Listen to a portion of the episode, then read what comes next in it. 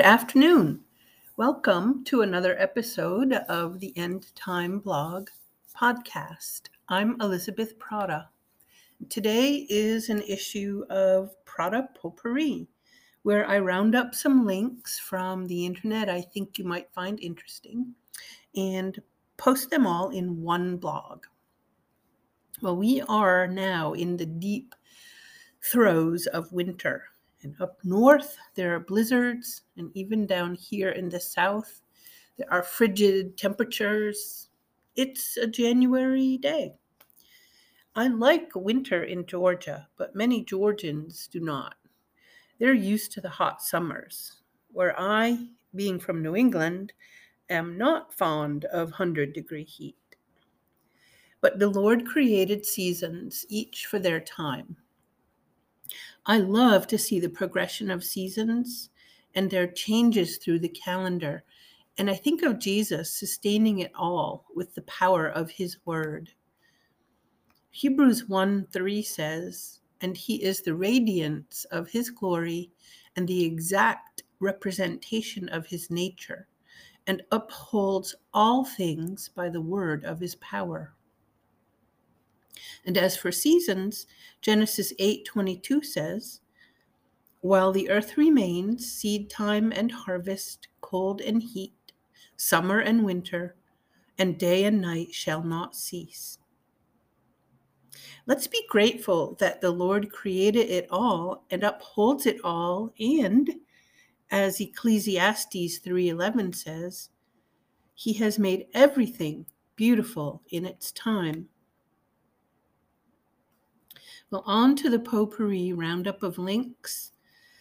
This past October, the United States pulled out of Afghanistan, a war that we had entered and which ended in defeat for us. Our pullout was chaotic and it left behind a good many Americans stranded and alone. Worse, the pullout also left behind some Christians who are now at the mercy of hostile religious forces. I saw the following tweet, which you'll have to see on the blog, and it had been retweeted by noted missionary Paul Washer, so I believe it's credible. Our brothers and sisters are still in Afghanistan, if even we have forgotten that they're there, and many of them likely are suffering. I'll read um, what the tweet says. It's a photo uh, screenshot of a letter that has been officially translated and passed along from a trusted Afghan brother. And it says, continuing the previous notice of the Mujahideen of the Islamic Emirate, you are instructed to present your children so and so and so and so names are blacked out, who have converted from Islam to the obsolete religion of Christianity, to the Mujahideen of the Islamic Emirate for discussion as soon as possible.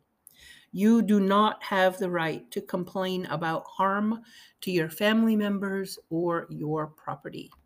It's a screenshot of a scary letter that I'm sure any Christian parent receiving would be quake and quail to receive. Justin Peters has begun uh, another series. It's called Why Are Charismatics So Weird? His introduction video is about 15 minutes long and it includes a segment about Holy Spirit Activate, which many charismatics, you know, sing or chant. Anyway, they forget Ananias and Sapphira. They forget that the Spirit told the Antioch church to set aside Barnabas. The Spirit told Philip to speak to the eunuch. The Spirit needs no one to, quote, activate him every regenerate Christian on the face of the planet has been touched by the Holy Spirit. So activate. He already is busy. This next one is a blog post from Team Pyro, and it's an oldie, but a goodie. It's about dressing mercifully, and it's written by, think it's by Dan Phillips.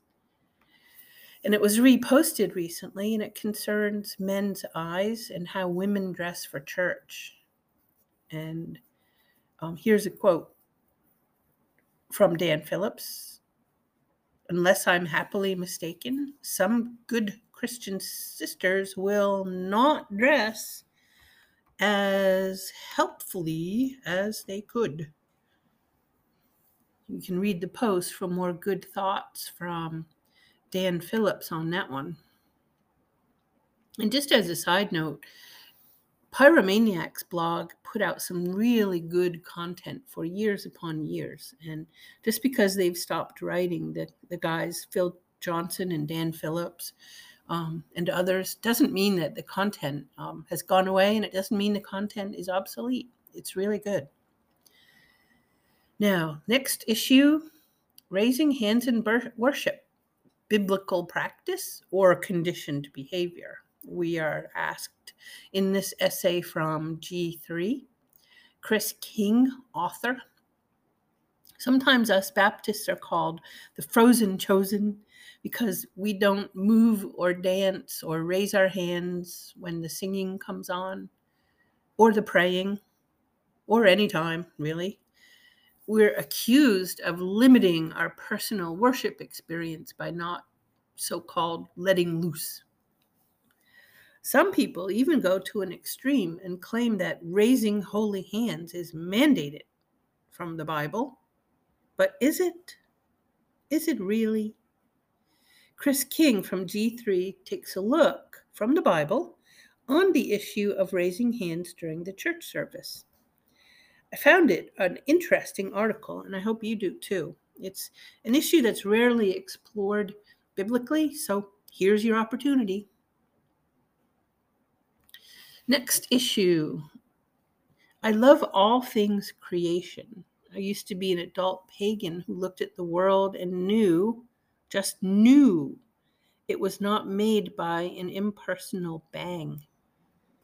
But I was confused as to its origins. My, how I was spiritually relieved and completely satisfied when I learned the truth that God made it. So, I am, of course, a fan of the creation ministry Answers in Genesis. Ken Ham, who is the founder of Answers in Genesis, recently wrote a family curriculum slash devotional that I'd like to bring to your attention. It's called Creation to Babel by Ken Ham. And his summary blurb says, quote, in a society mired in godlessness and humanism, parents are given the high calling of raising children who will know the truth, live the truth, and take the truth into the next generations. In Creation to Babel, today's Christian family will find a unique commentary on Genesis 1 to 11 to ensure the biblical foundation is established in their children's hearts. Perfect for family devotions and Bible studies. So that sounds like a good one. I recommend it because I recommend the ministry itself, even though I qualify that by saying I've not read Ken Ham's curriculum, but I'm sure it's a good one. I have one more link from carm.org, Christian Apologetics and Research Ministry, that says Can we trust the Bible as a historical document? You bet we can. Here is um, the blurb from carm.org on that one. Can we trust the New Testament? Many people do not believe that the Bible is a reliable document of history. But the fact is, the Bible is very trustworthy as a historical document. When we compare the biblical documents to any other historical document, we would see the Bible is in a class by itself regarding the number of ancient copies and their reliability. Unquote. And then carm.org has a chart um, at their site comparing and explaining why the Bible is so very reliable. Well, I hope that you find one or all of these links um, interesting or edifying or otherwise worthwhile. And meanwhile, I'll say thank you for listening. This has been another episode of the End Time Blog podcast. I'm Elizabeth Prata, hoping you have had so far and will have a great day.